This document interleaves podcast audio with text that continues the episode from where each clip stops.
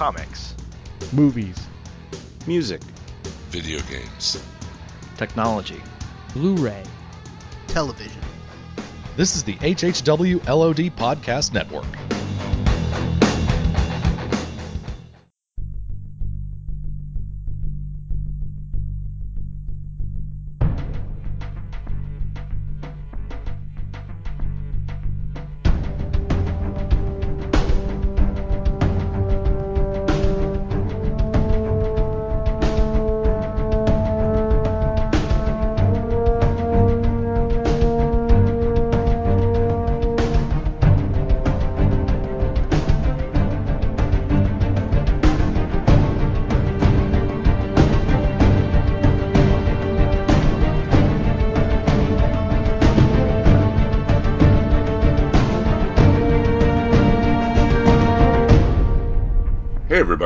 To the DC TV podcast, episode 17. All four shows to talk about this week, all four new episodes of Constantine, Gotham, Arrow, and The Flash. And with me, as always, is the uh, the tycoon of his own personal dimension of podcasting, Mr. Daryl Taylor. Hello. You know, if you stay in this uh, universe of your own making, you're only running away. Fine.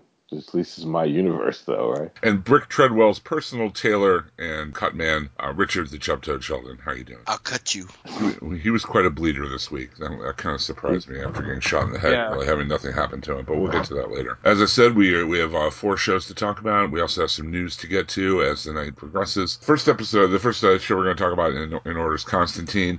Uh, the episode is called A Whole World Out There. It was pretty cool as it brought back the character of Richie Simpson, Jeremy Davies, who a lot of people know from Lost. Probably he's probably best known from Lost. I guess. I never watched Lost, so I don't know. I did, and I forgot. I forgot he was in Lost. I, I mean, I remember him from so many other things, though. But He was Doctor uh, Daniel Faraday.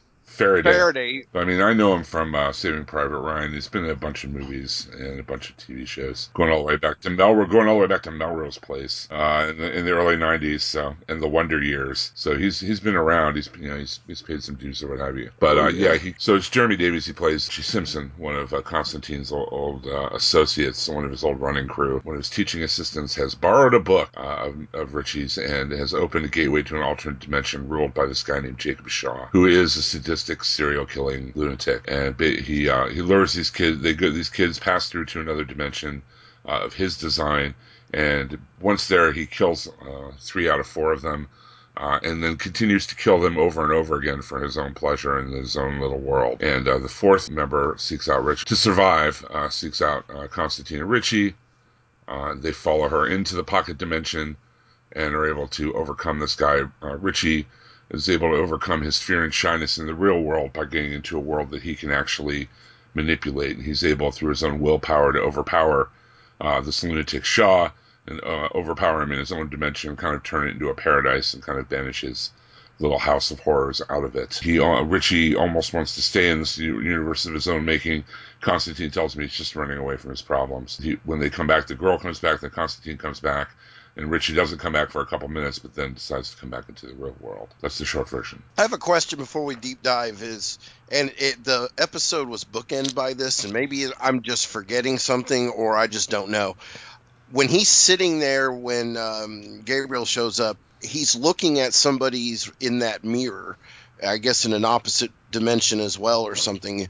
Who is that? Do we know? Uh, I, I I don't understand, or is that setting up for something later? I don't think it's anything that's been uh, referred to lately. It might be the one guy who got trapped in the mirror who was coming after Zed. Remember, one one woman fell through the you know into the door into another dimension. I think one of them got trapped in the mirror. No, So- well, because I think he refers to him as old friend at some point. Like at the end, he does like a toast to him or motion to him or something. Well, at the end, I mean, the, this guy Jacob Shaw is able to bring these kid these kids back to his dimension after they travel there the first time through mirrors, um, through window panes, through reflective surfaces, uh, even using a cell phone at one point. So um, after they get out of uh, you know that world and, and, and everything, I think uh, you know when he's toasting the mirror at that point, he's kind of toasting Shaw and all that. It's like you know you bastard or whatever. Oh, okay, makes sense. because I mean the the whole thing was that they got trapped after they made their initial trip into the alternate dimension.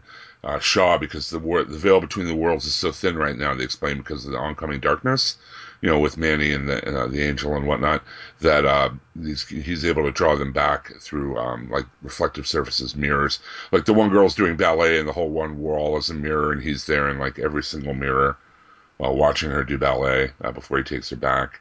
Um, the one Which guy, was a cool effect. That was very cool. How Yeah. as she moved down the line, he just boom, boom, boom. That was cool. even after they take her to the house of mystery, um, you know, for safekeeping, the last girl uh, gets sucked in by looking at her cell phone, which is also a reflective surface.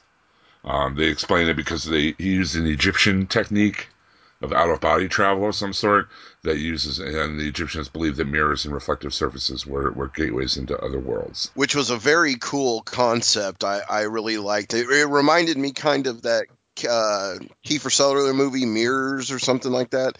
That you know, just traveling in and out of the mirrors. I don't know. I like other dimension type stuff. And at first, I was not on board with the way they were going in the episode. Uh, but then once once it all came together, I was like, man, this is awesome. And I, I, I kind of wish there would be more to explore in that other dimension. I I, I was kind of hoping that he was going to stay behind because you could tell, like you said, he wanted to stay. I was kind of hoping he would, and then maybe down the road, like we revisit him in that dimension, and you know he's built up just this gigantic world. You know, with all kinds of cool stuff, but you know, wishful thinking. It's still a good episode, though. I was gonna say not much with Zed. You, you don't see much of her. Well, no, he explains that she's Zed, resting. yeah, he explains that Zed is on sick leave and then Chaz is with his Mhm. family. So it's kind of a solo adventure, but it gives us time to really kind of see the character of Richie Simpson a little more. All right, um, and and kind of you know, the connection that him and John have for the past and everything. and got back to the and they got back to the the map that that whole thing because they kind of got away from it the last three episodes. Yeah, Manny is the one who has to like uh, take him out of self-pitying drunkenness and point him to the map this time because Chaz and Zed aren't around. But yeah, you're right. The the mirror effects are really cool. Uh, when he kills like the one big kid by suffocating him. Uh, right before that, when he sees the reflection in the doorway as the door shuts, uh, that was pretty cool. The whole idea of him like killing them over and over, pretty much just torturing them for eternity for his own amusement, was really kind of you know frightening idea. Yeah, I just I, I really like this episode. And plus, I mean, when Richie is able to like use his willpower to show like Shaw like made this like tiny ramshackle house torturing people, you know, Richie is able to open it up and make this giant you know landscape, you know, beautiful, you know, idyllic you know, like heavenly landscape and, and, and world just out of his own mind. Yeah, I like I said, I really like the whole him controlling him basically being the god of his own realm. And then they show him at the end. At the beginning, he's, he's just monitoring a class that uh, teaching via a cassette tape. At the end, they show him turning off the cassette tape, putting it away, and teaching the class himself. Kind of, you know, a, a nod to him, like understanding that he needs to exist in the real world after giving up godhood, like you said. Yeah, cool episode, I thought. Yep. I'm really and I didn't catch all the previews, but it looks like something really cool is going to happen with Gabriel next week, and I'm Well, uh, they better hurry up and do it because they only have two episodes left. Uh, not to um, foreshadow too much in the news segment, but among the uh, announced renewals uh, of shows coming up on NBC, Constantine was not among them. We will, uh, we'll see. Like I said, we get two more episodes before it's on, I guess, semi-permanent hiatus. You'd call it, or I don't know. It's kind of in limbo. Shall we move on to Gotham, gentlemen? let's The Fearsome Yes. Dr. Crane, 14th episode of the season. Gordon and Bullock investigating a, a serial killer who kills people by using their, their worst fear. We get a really cool opening sequence of a guy who's afraid of heights, uh, trapped strapped to an office chair, being strangled to death, uh, hung uh, hung on a hangman's noose, very you know, in a high skyscraper. Really good opening scene, and we see Julian Sands uh, in this uh, in this episode as uh, Gerald Crane, father of Jonathan Crane, uh, who we see in a brief cameo later because the meter ran out of. Uh, Bullock and Gordon are investigating this killer, and uh, he's targeting members of a fear support group and extracting their adrenal glands um, as he's using their greatest fear against them so he can get the pure, purest fear adrenaline he can. When Gordon goes back to his uh, apartment after being gone for a while, he has a brief encounter with Selina Kyle. Uh, tells her you know that she was lying. She didn't see the, the, the who killed the Waynes, and then makes a hasty retreat off the balcony. Uh, afterwards, Gordon goes to visit Bruce, and Bruce isn't real happy that Gordon hasn't made any progress in finding the man who killed his parents. And he tells him, you know, you don't have to worry about the oath you made. It's fine. I understand. Sort of, uh, Gordon and Bullock follow a lead. Oh, I'm sorry. Bullock meets a, a member of the support group. Uh, Bullock is approached by a member of the uh, Fear support group whose number was found in the corpse's pocket. Her name is Scotty Mullen. And Bullock is immediately smitten with this girl. Big time. Um, he Oh yeah. he drops the, the So, whole so was I. She was. Yeah, the actress's name is Maria Thayer, but um, she was playing uh, Scotty Mullen, and very, very uh, Irish-looking girl, blue eyes, red hair. And because of of uh, her involvement, he is very gung ho about the case, and you know they have a very thin lead. But they follow it up and they find a guy who was strapped to a chair being tortured by another guy in a pig mask and being surrounded. And he was also surrounded by pigs. It turned out his fear of pigs, and they're trying to scare him to death to again to extract his adrenal gland. Bullock attends the uh, the uh, the support group. You know, figure as he's in the group, he find, you know there's a member named Todd uh, that he figures out is the killer, Gerald Crane, and as he figures this out, he abducts Scotty and he's going to expose her to her worst fear, which is drowning in a public pool. She almost drowned when she was eight years old. Um, they they follow her to the pool. They they find out what pool it was that she had her accident in when she was a kid. They they track down to the pool. This is where we see young Jonathan come in and have a scene with Gerald because he has to wait out in the car while Gerald is doing these, you know, fear killings or whatever. So, you know, obviously complicit in having to grow up, you know, with a crazy serial killer for a dad. Uh, Bullock is able to save Scotty. Cranes get away, but they're able to save Scotty and, and at least chase him away from now. Uh, meanwhile, in the other uh, in the other plot uh, storyline for the Penguin, Penguin and Maroni are having a nice meal and all of a sudden Maroni gets a phone call from Fish Mooney, who tells uh, you know who tells him that Cobblepot's been working for Falcone all along. And on news of this, Maroni says, "Hey, you want to help me do a thing upstate? I got to meet a guy." Penguin, of course, you know not you know not sensing anything suspicious, like sure, of course. They get into the car, they go upstate, they hang out at this lodge. And they start to play a game where they tell each other secrets. And the first secret that Maroni tells Penguin is that, uh, you know, there's no guy. It's just the two of them. You know, he lured him out there to, you know, to talk to him. And then uh, they, they keep trading off secrets. And Penguin's secrets at first are stuff like, I don't like coffee, you know, things like that. And Maroni's are all like, uh, you know, well, Fish Mooney called, said that you've been working for Falcone this whole time. And he starts to, like, you know, pull out these tidbits from the from Penguin's past. And Penguin is getting more nervous and more nervous and more nervous. And finally, Penguin says, Well, I have a secret. I stole the gun out of your gym bag. He pulls out Maroni's gun, points it at his chest, and you know tells him that he's a fool for for having left him alone with the gun. And Maroni says, "Well, I have one last secret. My gun is full of blanks." And Penguin calls him a liar and tries to shoot him two or three times, and it is indeed full of blanks. And Maroni gives him a big beat down. I, I have to say that that was probably one of the only disappointment disappointing things this episode to me was because I that was so telegraphed. You know, from from how obvious it was when he was packing the gun into the bag to everything. I, you know, I, I I didn't see the blanks thing coming. I just figured it wasn't low. I found the whole thing very Sopranos. Yes. There's, there's that one episode where I think it's Paulie Walnuts and, and Michael have to go kill a guy, and he runs off in the snow. And I thought that's where they were going to go. They'd have to chase, you know, you have to chase Penguin through the woods or whatever. Yeah. But uh, again, like a couple of the other episodes, it's very, uh, very Sopranos, very The Wire kind of vibe, you know. Uh, very much that modern mafia uh, hitting that nail on the head for sure. Uh, Penguin wakes up, begs for his life, and Mar- you brought him to a, a car crusher, car crushing yard. Uh, Penguin begs for his life. Maroni, you know, of course, has no sympathy whatsoever. Puts him in a car, puts the car inside the crusher, and walks away. Penguin still has his cell phone while he's in the car that's being crushed. He tries to call Maroni first, and then Maroni hangs up on him. That is such a funny. He's like, oh, I can't believe this. Just die, take it like a man. then he calls the guy operating the car crusher, tells him that he's about to kill Don Falcone's right hand man, and that Falcone's sending a whole crew down here to to wipe everything out if that you know if he doesn't come out alive. This scares the operator of the uh, the crusher, who runs away, even though Maroni is uh, you know taking some shots at him. Maroni comes back, and the penguin has this from a car as it was being crushed. Pretty cool scene, I thought. Using only a cell phone and and the power of BS, he was able Yeah, to save I, himself. I liked that entire scene. The whole sequence was really good. Daryl, you got anything for us? He's so hurt from yoga, he can't talk. you know, I didn't really have. I mean, I still can't figure out the the the um. Still can't figure out the what's her name that uh Enigma loves so much. Oh, Miss Kringle.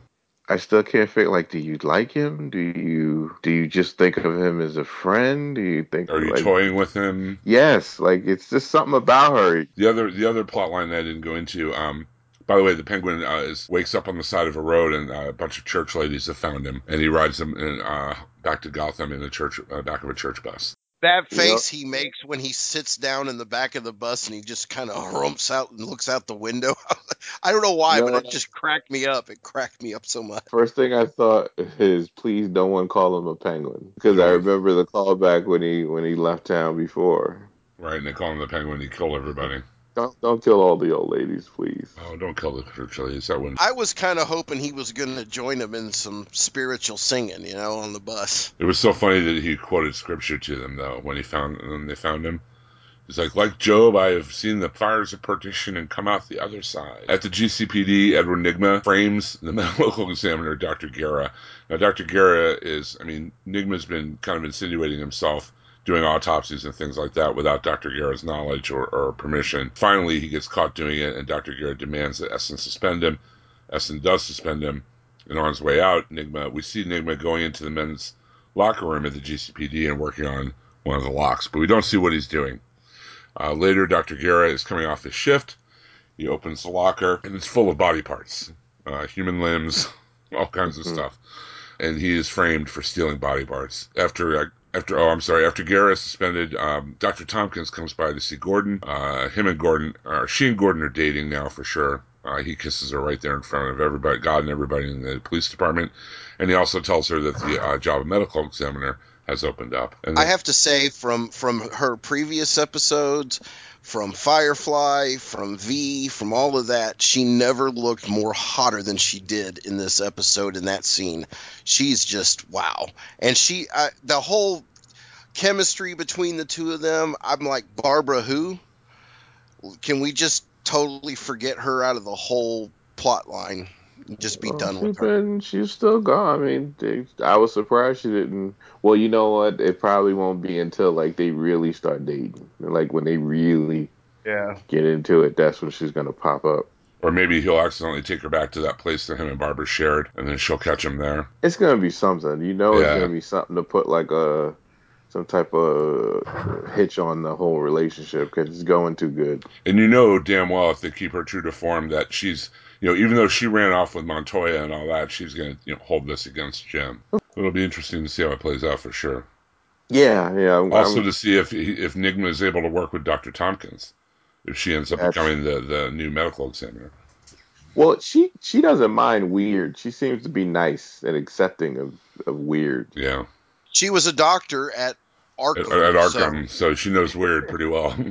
And Jim is like the worst dude to ask a girl, out. I mean, like she kind of she kind of was very forgiving. well, she called him on how bad his dating skills were. Yeah, yeah. you know, he kind of admitted that he was rusty and hmm But that was cool. That was that was good dialogue between the two of them. I thought that worked. They worked. They have that bond of like they they got all into the case. Like they really uh, that it doesn't scare her away when they when they discuss these things. And this it's like this huge thing that they have in common that they can uh, they can you know have to bond them as well as you know that he doesn't have with Barbara. at Right. all, you know. Totally. He tried to let her into that world, and look what happened. And also, we uh, finally we get uh, Fish Mooney. We saw we see a little bit at the beginning where she's riding on a boat, going somewhere away from Gotham, and then at the Right. very end of the episode, it looks like her boat is being attacked. Her boat's being attacked by mercenaries, I guess. Kind of. I was trying to figure out, but what? Like, what is it? Something with Bat? I was trying to figure out if it's a what Batman villains are like that. Like it, uh, it would you. It would have to be something that was in like the the um the early the early Batman when he used to travel all the time. Yeah, but I can't think of one. I just could not think of uh yet. I have to look back. Like he reminded me of like it was something out of like the Neal Adams Batman back in that because he would try he did he knew a lot of agents and MI5 people and he had a lot of you know a lot of associates and stuff that were he was he was actually pretty much uh, um he pretty much traveled anywhere like that. That Batman run, he pretty much went all over the world when he was Well, yeah, I mean, he went after Ra's al Ghul, and that was the, when Mhm. Ra's al Ghul originally kidnapped Robin, yeah, draw out, um, to draw out Batman, and you know, to present him the, you know, to tell him he could be his heir, you know, his successor, and of course, Batman wasn't having it. That was that was the way the episode ended was Fish Mooney clashing with a mercenary. I, uh, that that ending though, when she she growls at him and runs, and then I want her story to end. I kind of just don't want to see her anymore for a while. hmm It it had that very late '70s, early '80s action TV show ending to it. You know, they're going at each other, then freeze frame, and then credits. Well, that's like the rock. It- the rock isn't that the Rocky Three ending? yeah, Yeah, Where he goes like ding ding, and they're just boxing, Yeah, and, you know, just him and Apollo Creed, just one on one by themselves, no one around. And then it freezes with them punching. Yeah. That's the. I think that's the, the first time I, I saw that ending was Rocky Three. So, uh, the first from Doctor Crane. I like Julian Sands. He's been in a ton of stuff. If you had cable TV in the '80s, you probably remember him from the Warlock series of movies. But uh, he's been he's been around. He makes a really good creepy Doctor Crane, I think. definitely. And it was cool to see a um a love interest for Bullock. Yeah, he. would. You know what? This was the- kind of the a, way he the way he treated her. You know that way. I mean, the Mhm. way he kind of like fawned over Mhm. her and stuff. I also like how this was a kind of a smack in the face to him because he didn't take his job serious anymore, and how he wanted to wrap the case up so quickly. So I, I wonder if this was kind of like to Bullock, kind of like you need to get you need to get yourself together because you've you know you've gotten in the habit of doing sloppy police work, and you could have got this woman that you kind you like you you almost got her killed because you didn't keep going. exactly. It was also kind of cool to see Bullock in the um, head over heels puppy love kind of. Right. It's so like against top, uh, so uh, like against type for him. So what do you think? Good episode? Yes? No? I mean, except for with Penguin, you know, he he's discovered now, but Oh, I was gonna say it just it kind of felt more like it was just moving a bunch of pieces into place. It was really I mean it was good. Every every Exactly. sequence by itself was good, but it didn't just all meld together and into one episode. It was more just moving the pieces around to set up probably for the next few episodes. that's what it felt like. But not in a bad way, but it just felt like it's time to move. Things have to to move along. And I, I did like a lot of the parts of this. I liked uh, the stuff between him and Thompkins. They they have very good chemistry together, both those actors. Mhm. Uh, I love the stuff with Bullock and and the, and uh, Scotty. That was that was awesome. Yeah, like I said, parts of this I thought really shone through. Other parts, again, like you said, were just like moving the chess pieces to get everything where it should, be. you know, it needs to be. Um, the next episode is called The Scarecrow, so I guess we're gonna get the conclusion of this storyline. Yeah, Who's this, yeah, per, you know, antagonist? The previews for it looked pretty intense. Yeah, because that's the son. Dude, we gotta, they got to get background on the son now. I would think. Well, yeah, they did. Like I said, they did show him in the episode when he was torturing Mhm. Scotty at the pool. He came in for a few minutes, and you know was kind of freaking out that his dad was there about to kill somebody, but his dad, you know, talked him down and gave him money for the meter, which I thought was hilarious. Here, son, I'm going. to Here, son, I'm going to commit murder. Go, go, put money in. Go feed the meter. Yeah, yeah. Go feed the deer. Uh, commit a crime. It's okay to kill someone with their greatest fear and suck out their adrenal gland, but let's not get a ticket, okay? I got the impression that he's known, I mean, that he's shared what he's doing with his son. It's just this is the first time his son has been confronted face to face with it. Mm-hmm. I think. But he's worded it. But he's worded it in a way that it's important for him to do this. Like this was It's important research. is- right. is Like kind this. of- This yeah. is. It's not being. It's not that we want to be mean and kill. You know, we want to. I want to kill all these people, but I. You know, this is important research that must be done. And I'm sure that he experimented on his son too.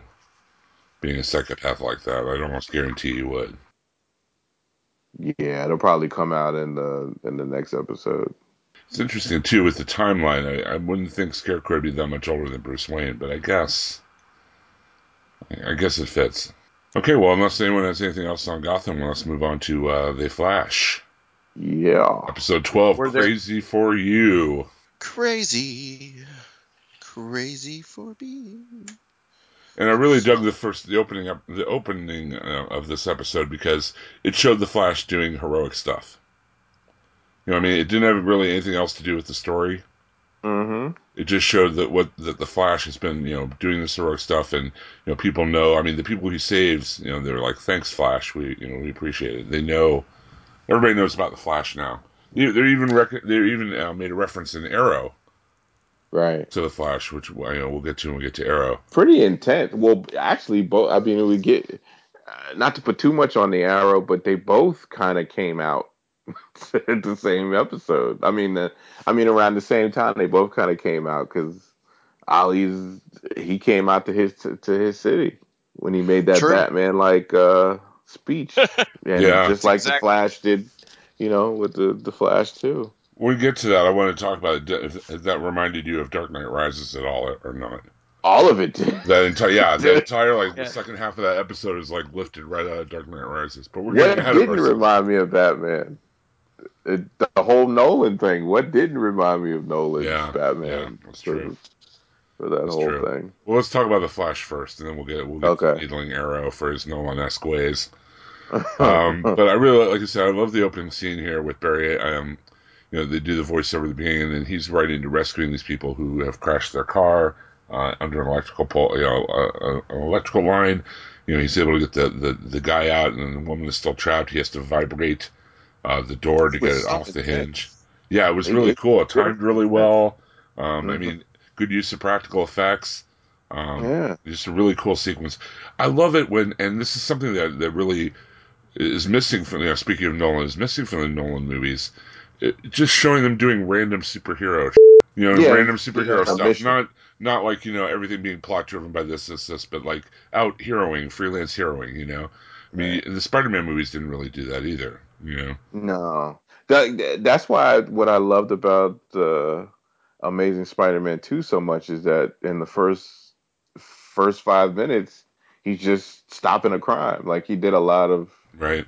you know casual. Yeah. That first 15 minute sequence is probably the best part of that movie. I He did. Yeah, Well, he did a I- lot. Hmm? Yeah, that's one of the things that I liked about both the Amazing Spider-Man movies was there were Yeah. I mean there wasn't a lot, but it was peppered in throughout both films him just doing random, you know, crim- stopping criminal stuff like the scene in the first one with the guy hijacking the car, you know. I mean that was that was classic Spider-Man right there, you Oh, know. yeah. And and that Oh, that is something that we don't have in a lot of the other superhero films.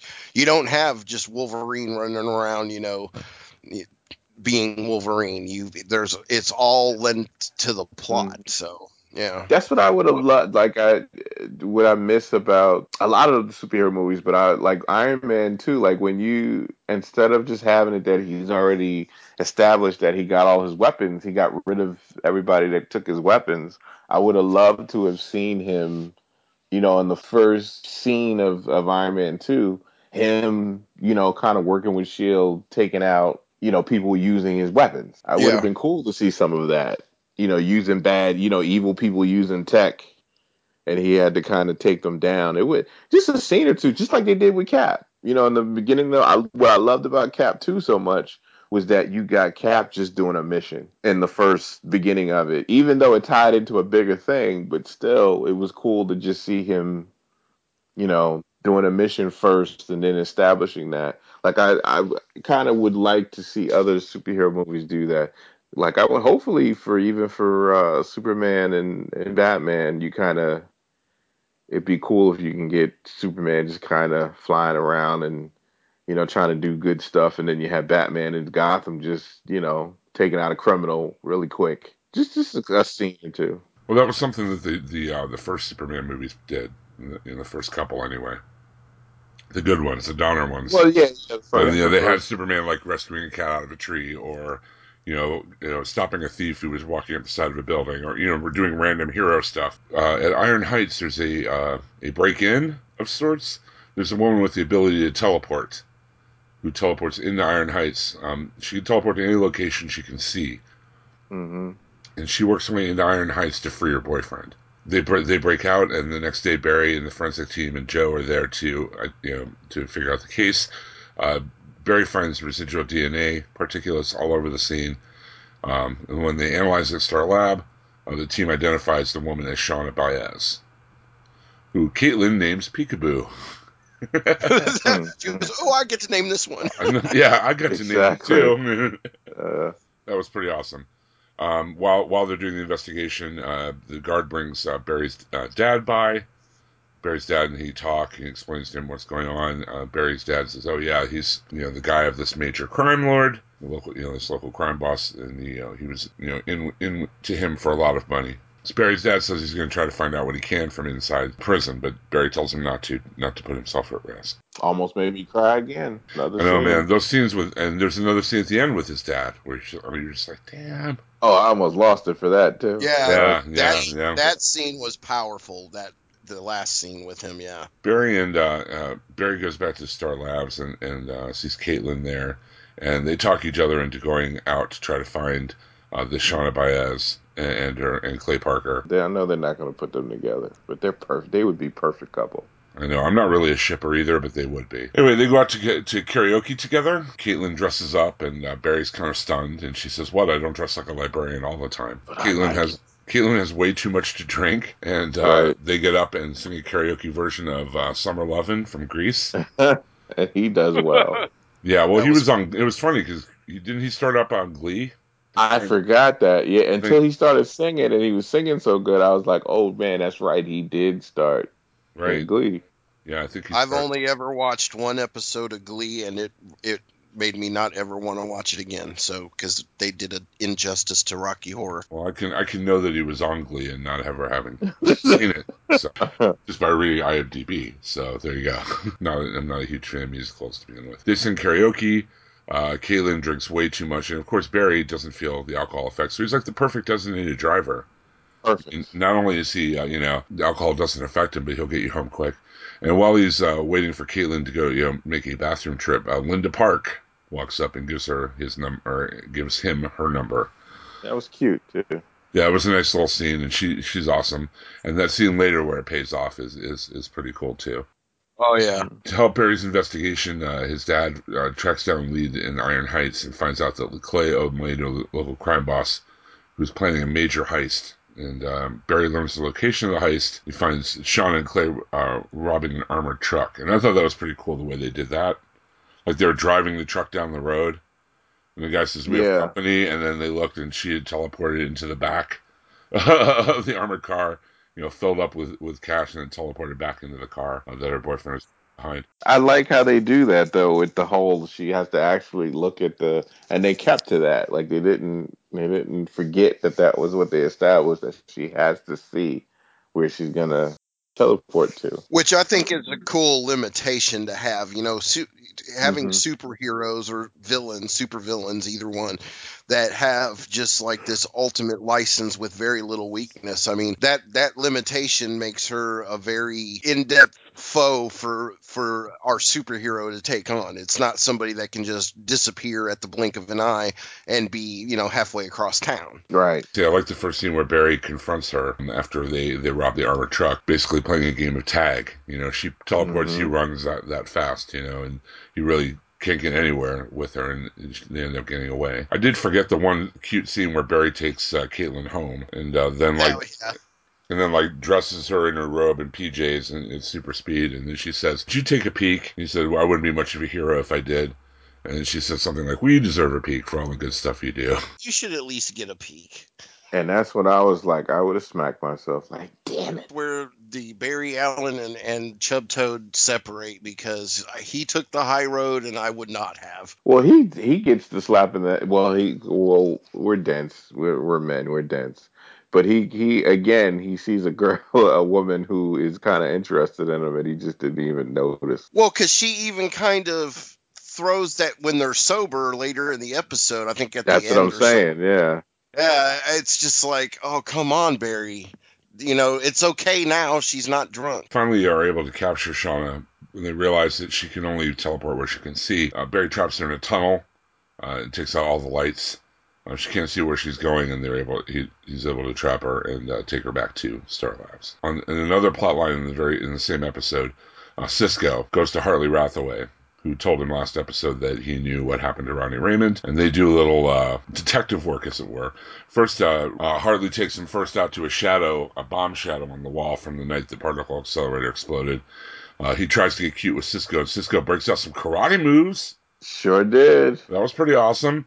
And then it turns out Cisco has modified the uh, hearing aids that that uh, Rathaway has to use to to not hear, you know, have excruciating pain uh, through his eardrums all the time, uh, to where he can control them, you know, to keep him in line because he knows that Rathaway's going to try to betray him at, at first possible possibility. Well, and when he says that line, you're not the only one that can play around with vibration technology. It again just makes me think of him becoming Vibe. Mm-hmm. He'd be Karate Cisco after this episode. That was pretty cool. Yeah, it was. I did enjoy that. Uh, he tells him that uh, you know Stein and and uh, and Raymond's bodies merged. His his you know he was focused on transmuting the elements, and he was at Star Labs the day of the explosion. Um, and that he and Ron- Ronnie Raymond and Dr. Stein merged. And he explains all this to Cisco before he turns the tables on Cisco by pulling out the ear the earpiece and and kind of using the feedback against Cisco to knock him you know unconscious to the ground and escape. Which weirdly I was kind of okay with. He he gave a lot of good valuable information and for him to escape to be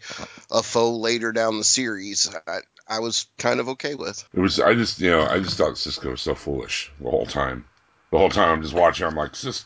I was like you know I was like the um the you know the audience in the '70s watching a slasher movie. You know, don't go in there. Don't do that. Yeah, I was like, don't, Well, try he him. yeah. don't take him. Don't take him out of Star Labs. What are you doing? Or if any, he could have just brought Joe with him or something. Like, like have somebody to watch his back while they investigate this thing. But don't do it by yourself. Well, and what's even dumber is, you know, he he was playing it smart at first, had him in the handcuffs, and then he's Mhm. like, "Well, we're if we're leaving here, it's going to be kind of conspicuous me wearing handcuffs." Okay, I get that, but once they got into where they were at and looking at the stuff, why didn't he cuff them back again? You know that that would have made more sense. But then again, you know that wouldn't move the plot forward the way the way they want it to go. So I keep having more and more of a problem with them locking people up in the accelerator too. Like they lock up Peekaboo and like you know behind one one way gl- a mirror or something, so she can't see to get out. How do they feed them, and where do they Exactly. go to the bathroom? Yes, these are I That's questions what I always have that problem.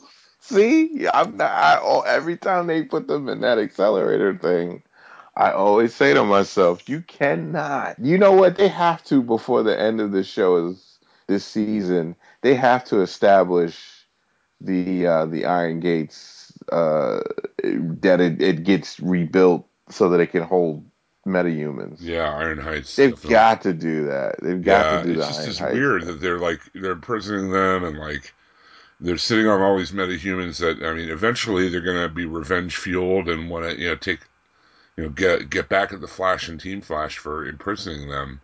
You know what I mean? Because you can't hold them forever, and, And there's no due process either. I mean, I don't know. no due process, none. You can't do that. So now that they have the Flash, just kind of like building.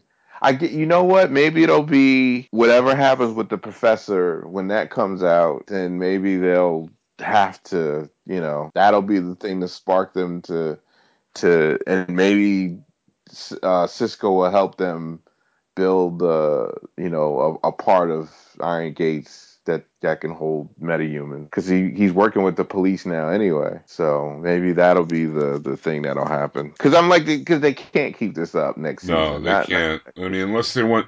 And you know what? That's just like a prime opportunity for Snart and and, uh, and Rory to roll in there, pop all them Yeah. loose, and say, "Hey, you know, I freed you. You owe me. Let's." Yeah, I mean, that's like I don't know. It's just a powder keg they're sitting on waiting to explode. I was gonna say I'm kind of surprised that um, that you know he, he didn't when he broke out that time and that he didn't try to free all the other people. Uh, what's his name? Hartley. Why? You know, because he he's smart enough to know that he can't be the only one they're holding down there. Yeah, you he know, also so- he also has a lot of trust issues with other people and stuff. Yeah, he does. So yeah. after the whole uh, sequence of the peekaboo and, and locking her up in the particle accelerator, Barry uh, hears that his dad is hurt. He goes to the Iron Heights uh, infirmary, and his dad has been uh, beat up, uh, worked over by uh, one of this uh, boss's uh, goons. And, He was uh, stabbed. and stabbed too, right, and beaten up uh, pretty bad. You know, Barry tells his dad to stop, you know, looking for information. He's going to get himself killed. And then Barry and they have this conversation in which Barry's dad pretty much insinuates that he knows Barry is the Flash. Heck yeah. I mean, there's no way that he doesn't know with what he said. You know what I mean? oh, you know it. and you then it. and you know he pretty much tells him that you know to be careful and that he is you know very proud of him. And It was just a very touching scene, really, really awesome. Oh, totally touched. Um, the payback too to the guy who beat and stabbed uh, Barry's dad is pretty awesome. Nice payback, and it wasn't. And it wasn't. That was evil either. hilarious. Flash uh, grabs the guy and takes him out like of Iron Heights by about hundred feet. hmm And you know he, you know the guy says, you know, if they, they catch me breaking out, they're going to add five years to my sentence. Flash is like, tell me what you want to, what I want to know, and he tells him what he wants to Mhm. know, and he leaves him out there anyway. Well, Flash also says, yeah, it's more like 10. Yeah, that was pretty great. It was. It was a nice way of doing it without it being a dark way of dealing with it. Uh, Cisco comes clean to the rest of Team Flash, tells them that he accidentally let out Rathaway, and explains to them why and why he feels so guilty about Ronnie, everything that went down on his end that night. And Caitlin kind of, uh, you know, tells him that you know he's been carrying this around all this time and he doesn't have to. You know, it wasn't his fault. I like that too. I like Yeah. that reaction, as, as opposed to being angry. I'm glad Right. she didn't get mad at him again. Yeah, because I've had a feeling that's where it was going. Was she was going to be now mad at him like she was at Wells when he revealed his secret? But yeah, I was glad how it turned out. And then finally, we got a scene of a couple of guys down in the sewer system Mm-hmm. working on a line. Mm-hmm. They're minding their own business. They're minding their own affairs. And they walk along, and on the wall there, they see this word written over and over and over and over and over, almost the way like a ch- crazy person or a child would write it. Gra. Oh, that's not a word. That that's, That's a a name. name. It's a proper noun. Yeah, Grodd over and over and over on the wall, and you know they're saying, "What the hell is this?" With the help of a quick shot of a CGI gorilla, we see our first look at gorilla. Oh yeah. I was wondering how they. I, I doubted them, and I shouldn't have, because I truly was. I truly said to myself every time um they were they mentioned Grodd, I was like, "There's no way this show could do a Gorilla Grodd story," but they proved me wrong. yeah, And and I I could be wrong on this too, but I have a feeling we're not actually going to see him as part of any major plot this season at all. I think they're just going to keep kind of teasing him in different ways, like they did this episode, and like they did in the was it the pilot episode where we see the cage broke Right. with the name plate on it. in the episode with Yeah. Plastique too, we saw uh, the Yeah. reference to Grodd because her, him and Eiling argue about Grodd. Well, his intelligence is growing, so maybe he's not ready yet. Yeah, maybe it's something that like pops up as like an urban legend or something. Like Iris Mhm. goes down there. Yeah, That'd be This- cool. yeah. We only have uh, two. Um, let's see, we have 22 episodes, so there's still 10 more in the season. So I'm sure it could play out sometime in there. Uh, the next episode is going to be called The Nuclear Man. So obviously we're going to be focusing on fire, you know, more Firestorm centric storyline there. So Yeah. another great episode of The Flash. You know, Yeah, again, this is kind of an episode where some chess pieces were moved around, but then we had Mhm. some really cool character moments as well. You know, the karaoke with Caitlin and Barry was really kind of sweet and cute. I don't know, just it was a good episode all around.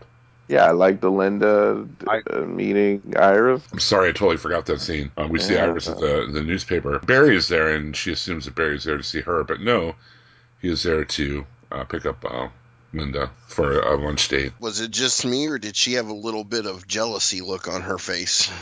Of course she did. Yeah, and surprise. I have to say this about this episode is, man, did they CW it up without actually getting it too CW ish, you know? Yeah, it, it was more like they comic booked it up, which is what I like. I have no problem with that. It didn't. It didn't feel like it had to do it for a CW thing. It was like they did it with Arrow when we talk about that.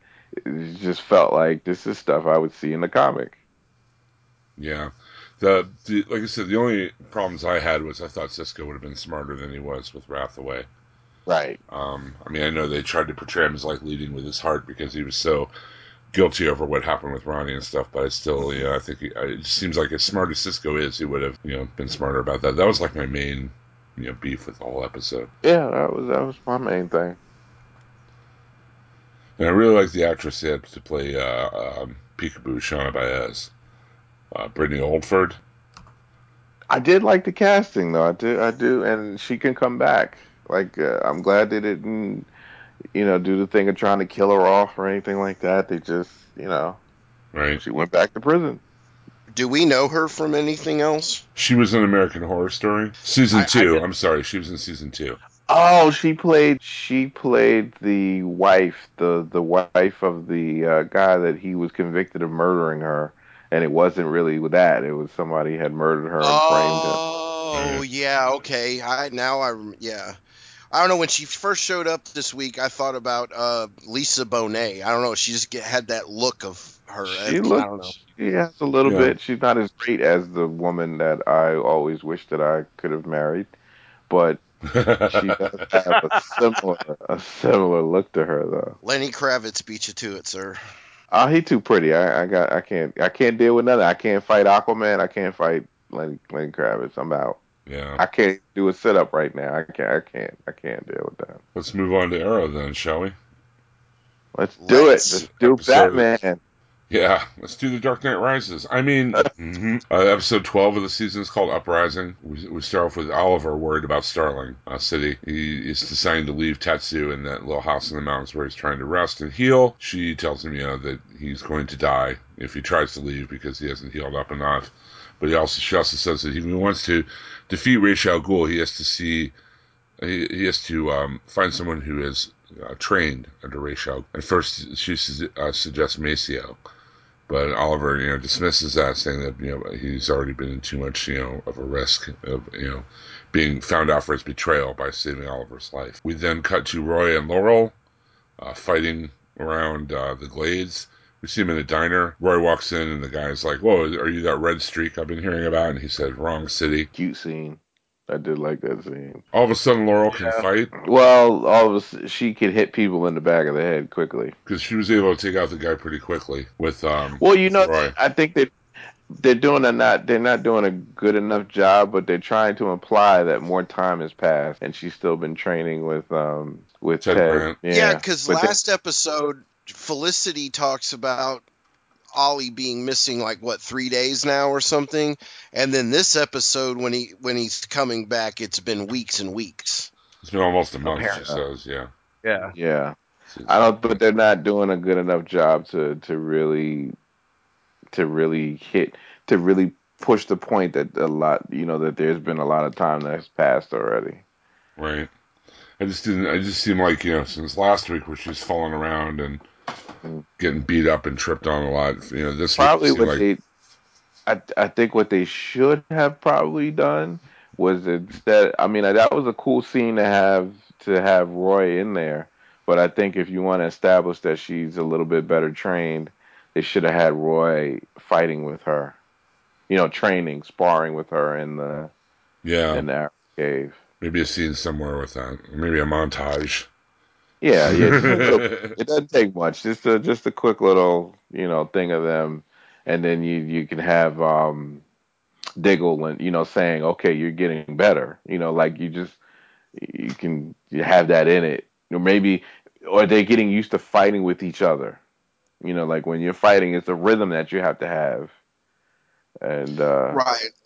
She is getting a little better. I mean, to me, she wasn't anywhere near as annoying this episode as it was last, or eye rolly moments like it was last episode. This episode definitely made up for last one. No, my eye rolls came from comes from Merlyn's uh, and and from um, True. from from the sister a little bit.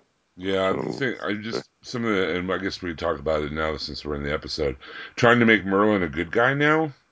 Yeah, see, like I can sit never right, that get does over not sit the, right, right with me. and All the stuff we know about him and all the stuff he's done. right.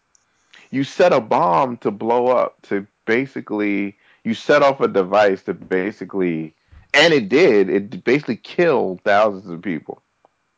That's well, so did children. Ollie's mother, and we kind of gave her a pass. Yeah, but she at least tried to st- like her thing was the fear and and not knowing what to do, and then she tried to stop it before it and warn people before it happened. He actually, his whole plan was for it to happen, and he made it happen. Like people died on purpose because of him. Like basically, not even it's even worse. You're saying all the poor people should be murdered.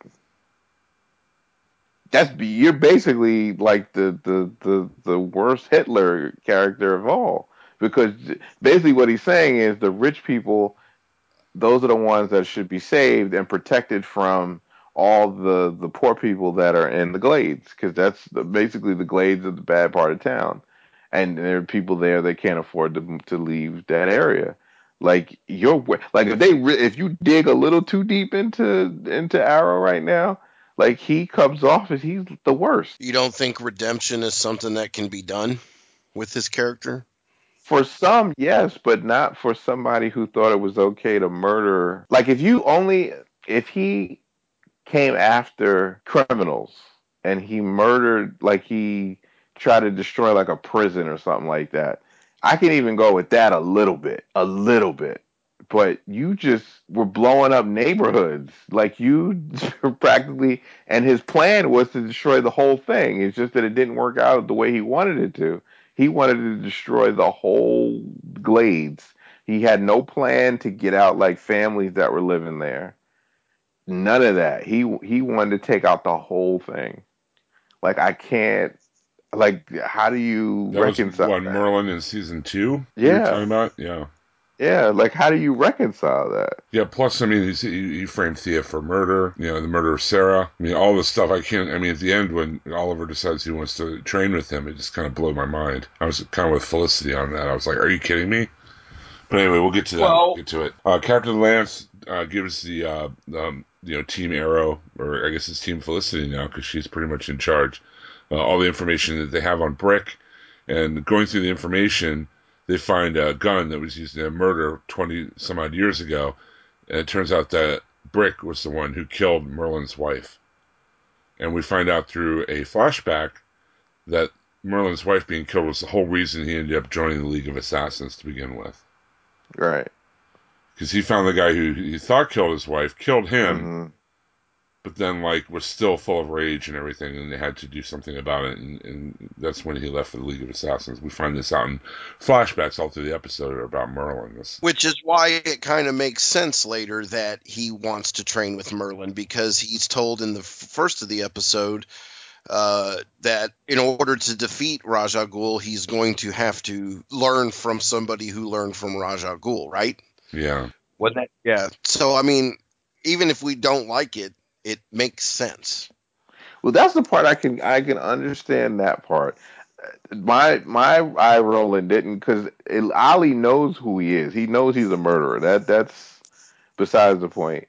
My eye roll comes from Thea just negating all that just because he tried to save you. Like that that that just that's the Yeah, part that just that just gets me. Like it- like you know this dude Uh, you know, I I can see you feeling a little bit. I don't know. I, if they had just, even if she had went to the dark side, I would have went along with that if she just went to the dark side. But she hasn't. Like I don't even know why they pulled back on that because it looked like that's where they were going with it. Like she was going to be. Well, it. I read something about this next week's episode, which I wish I hadn't. That's spoilery, Oh. and I'm not. I'm not going to mention it, but Okay. don't don't don't give up on that happening just yet. Okay, because it felt like they were doing that, and then they stopped, and that, and then, and then the whole thing with her and the father. That's what's throwing me off.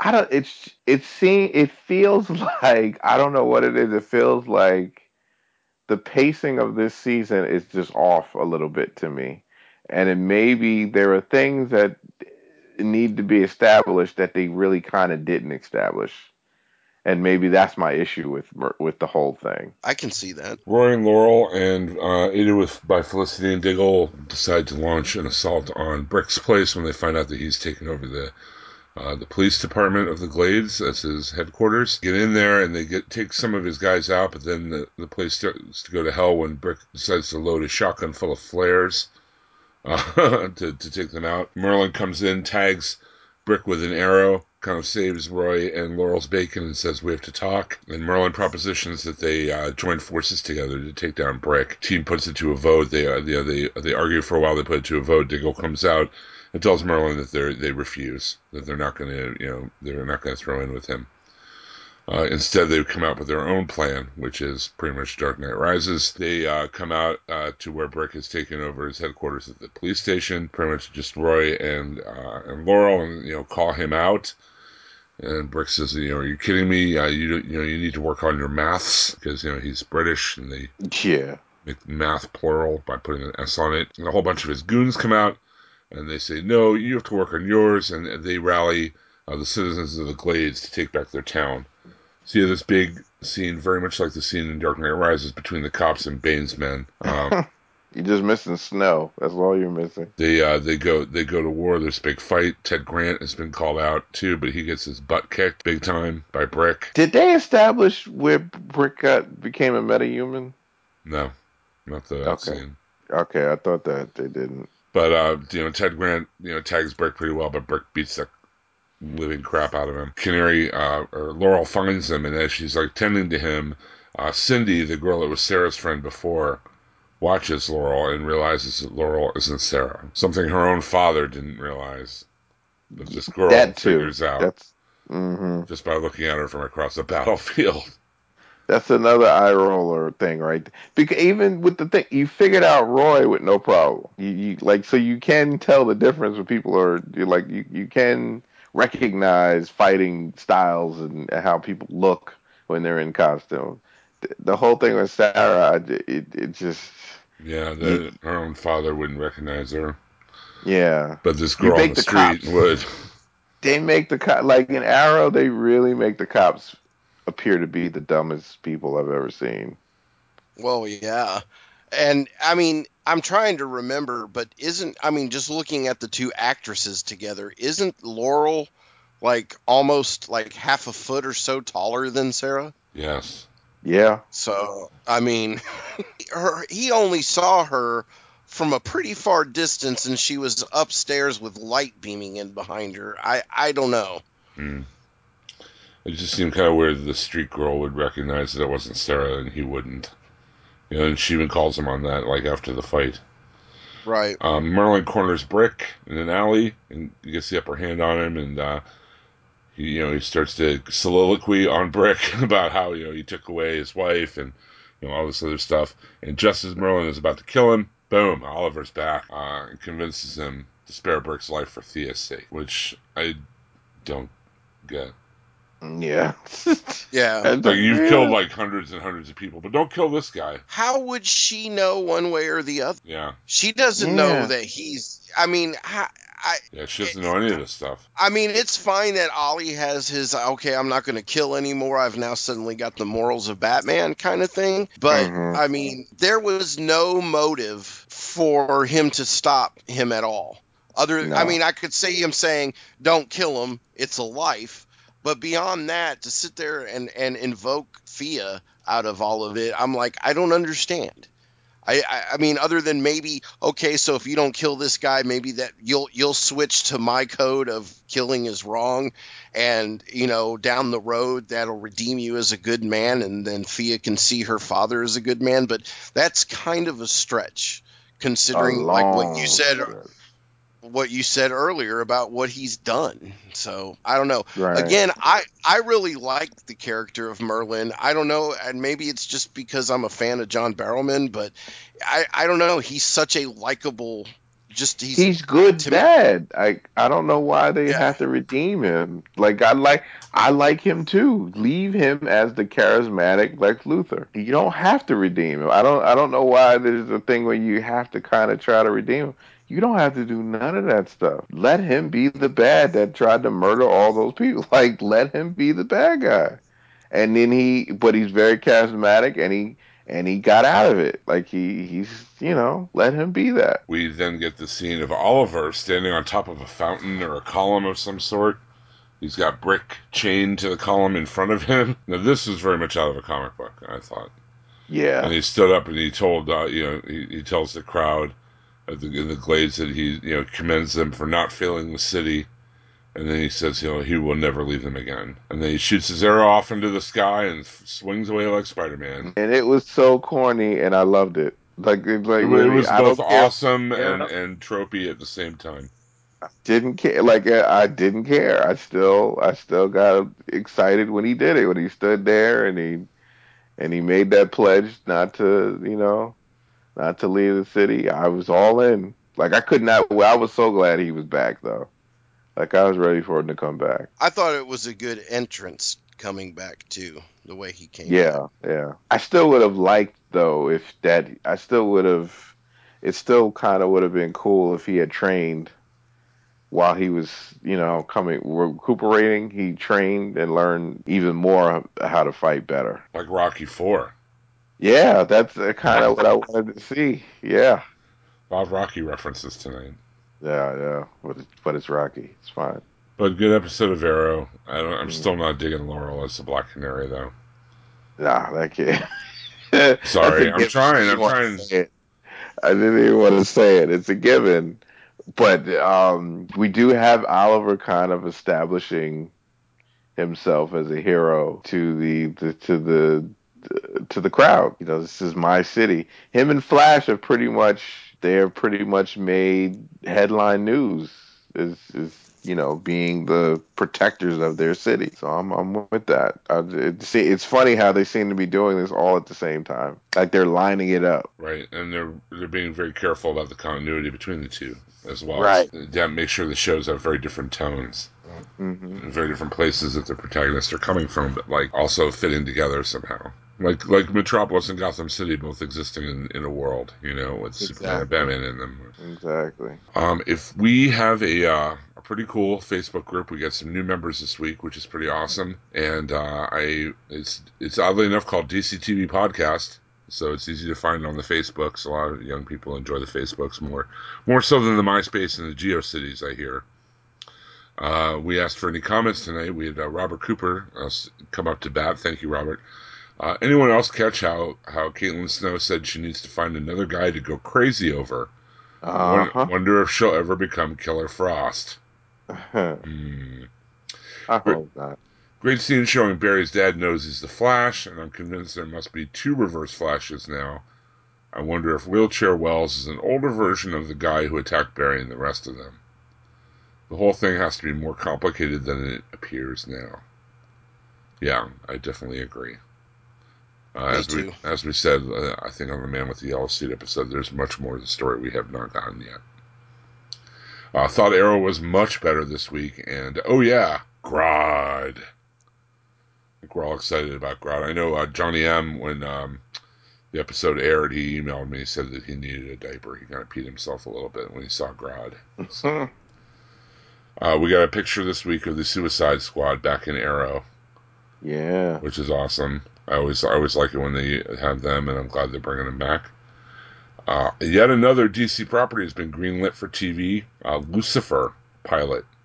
Uh, the character Lucifer is created by Neil Gaiman and Sandman, and then uh, done by uh, Mike Carey uh, for a long time for Vertigo. Probably, I think it's like eight or nine trades worth. It's uh, pilot's been greenlit for Fox uh, with that character, so pretty interesting there. I don't know. You think that would fly? Show about Yeah, Lucifer? I never read the mini. I never read the standalone, but I read Sandman. I liked the character. I I still want to see a Sandman show or something. So yeah, I can see it. it, it's interesting because the character uh, is, is is very is close to a character in Angel, uh, who who o- Mhm. was also a demon who owned a nightclub. Uh, so uh, I don't know. It'll be it'll be cool to see what they do with it. I hope they bring Mike Carey in on that though, because he was really instrumental in fleshing that character out. Uh, I hope so, too. Series. I hope so too. And I and uh, and again, don't expect it to be a, a, a rating smash right away.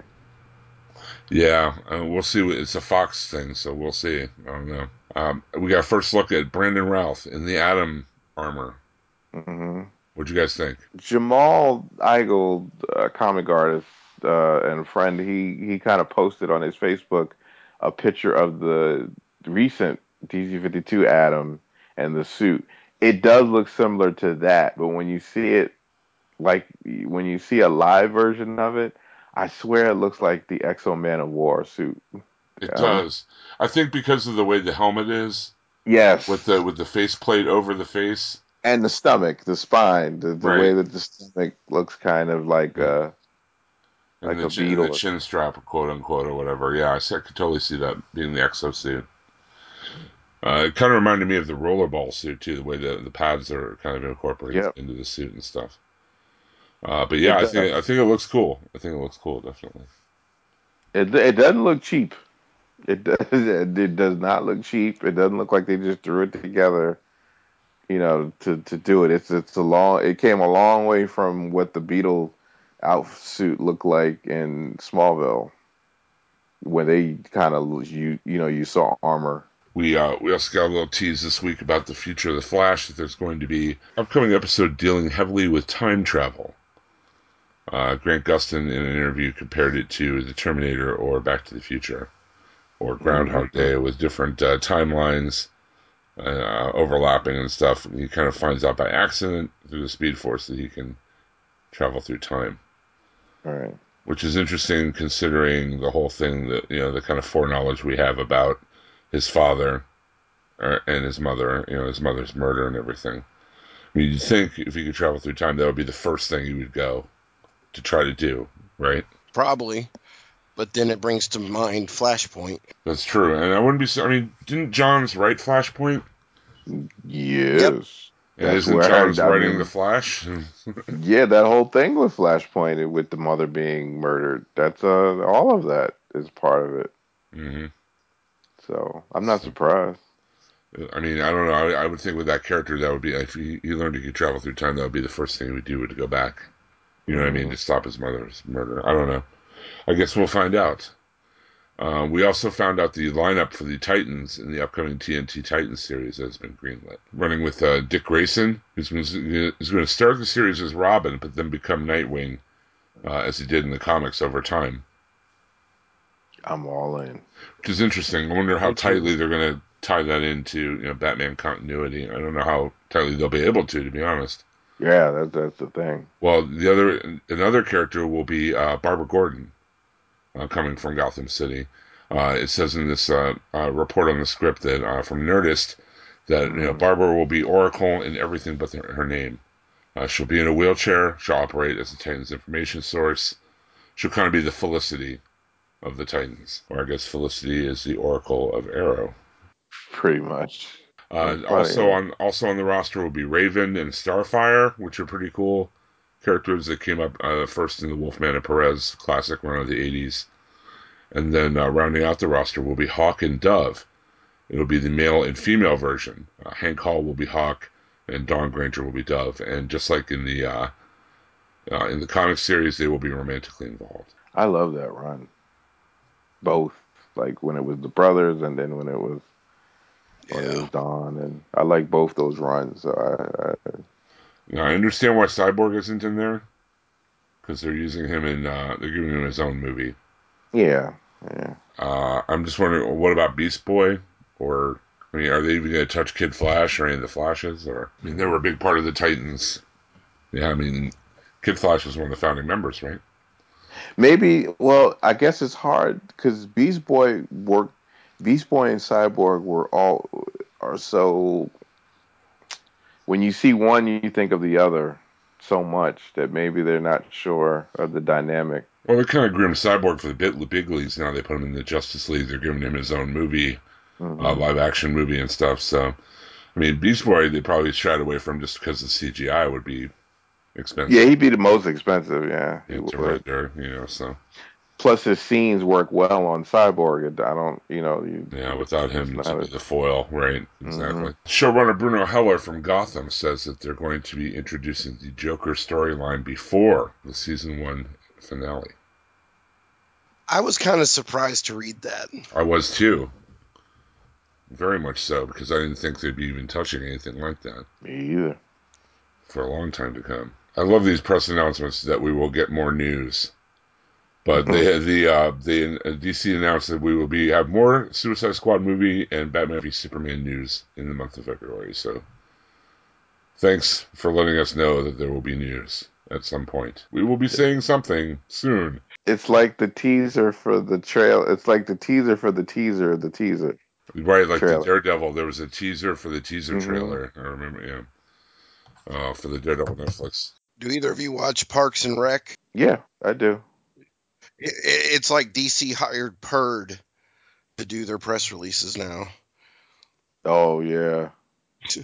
We're going to tell you something, and it's going to be informative. It is. That's basically what they're telling you. Like we're gonna tomorrow. We're gonna we're gonna show you this little thing, this image, but tomorrow for just to prepare you for tomorrow when we show you the rest of the image that we're gonna show you that we can't tell you right now about. Like it is, but this is the. I mean, but that's the way. That's the way they hype it. Like they, it's like they train us to be the press to to run the um the press for them for free because they know we're going to talk about it. Yeah, it's just like here's the teaser of the teaser.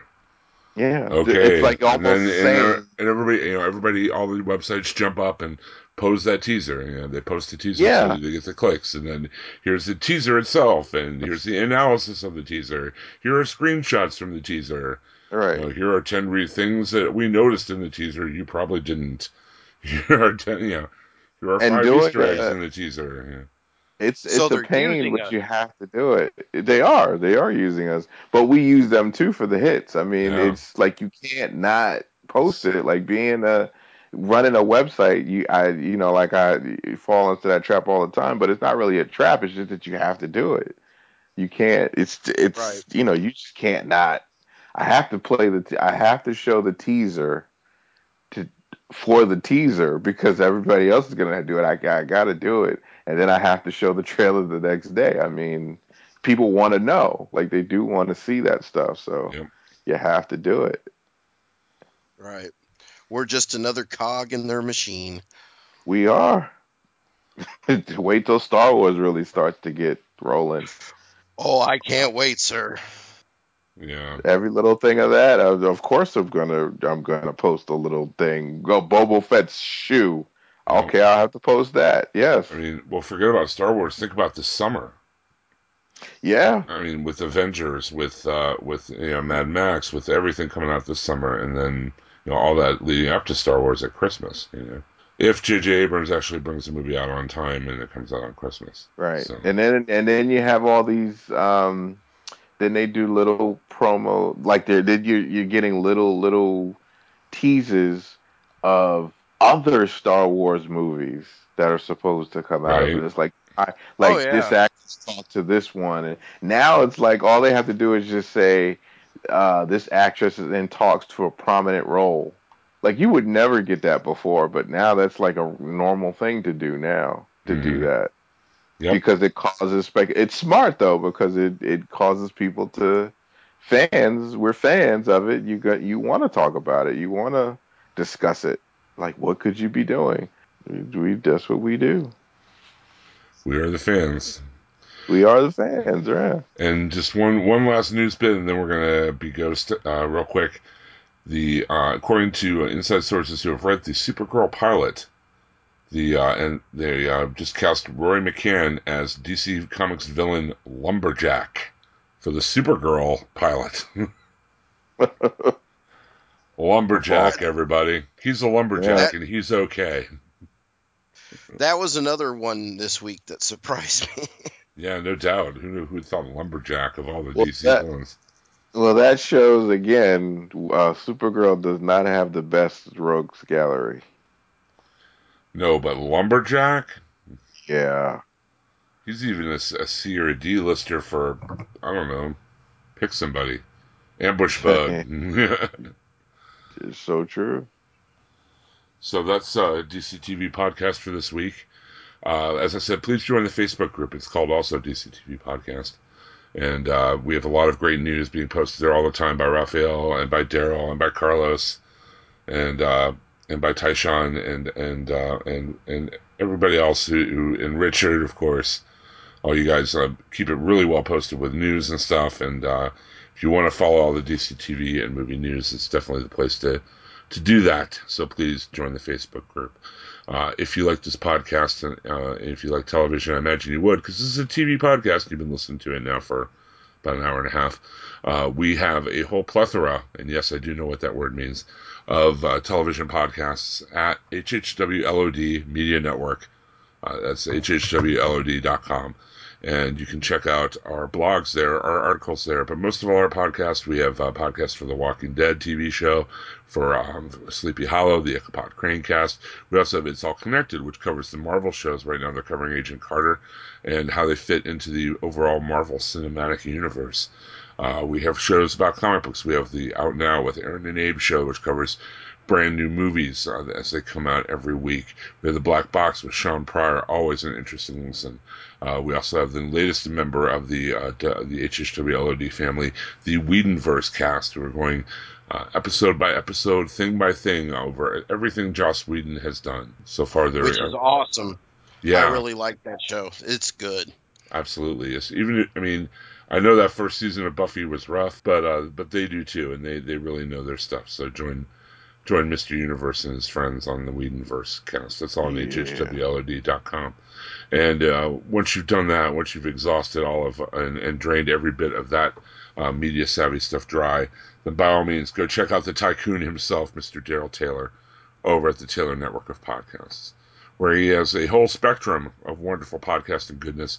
Congratulations on 200 episodes for No Apologies, by the way. Oh, thank you. Um, I'm surprised Chris Campbell survived that episode. He almost But- didn't. Yeah, it didn't sound like it was a, it was a touch and go there for a little while. Oh, it was. yeah, yeah, no doubt. But uh, no apologies is there. Uh, Arts and Crap is there, which uh, covers all your Scone movies. Uh, didn't you guys just do top five, the Chris Rock movie? Yeah, we just we just did that uh, recently, and then we're gonna do uh, one for we're gonna do indie for Valentine's month. We're gonna do uh, the top five like small films that that are love stories. Our, our, we're each gonna pick our our top five of those. Like uh, what? Top Gun, Die Hard, You know it. Lethal Weapon, Predator, Predator, Uh, Tango and Cash. That's the love story right there. Predator, Commando. There you go. Stop Right. or my mom will shoot. There's your five right there. There's five. That's a tragedy. That's a tragic love story. That's tragedy got made. That's all. But there's also the Comic Rock Snark Fest, which has the the uh, the, the first and second lady, uh, uh, second ladies of Snark, uh, uh, Jerry and Amy, along Yeah. with the tycoon himself, and uh, uh, of course, uh, I'd be remiss if I did not mention the Nothing's On podcast that Daryl and I do with. Uh, we have to refer to him this way, or he gets all diva about it. Professional comedian Donnie Salva. yes. He's such a prima donna. But anyway, but anyway, uh, join us join us there at the Taylor Network podcast. They also have a lot of great news, updates, blogs, all kinds of cool stuff going on there as well. So until next time, next week when we have four new episodes of four new DC shows to talk about. Thank you, gentlemen, for joining me. Appreciate it greatly. And we are and we are ghost. All right.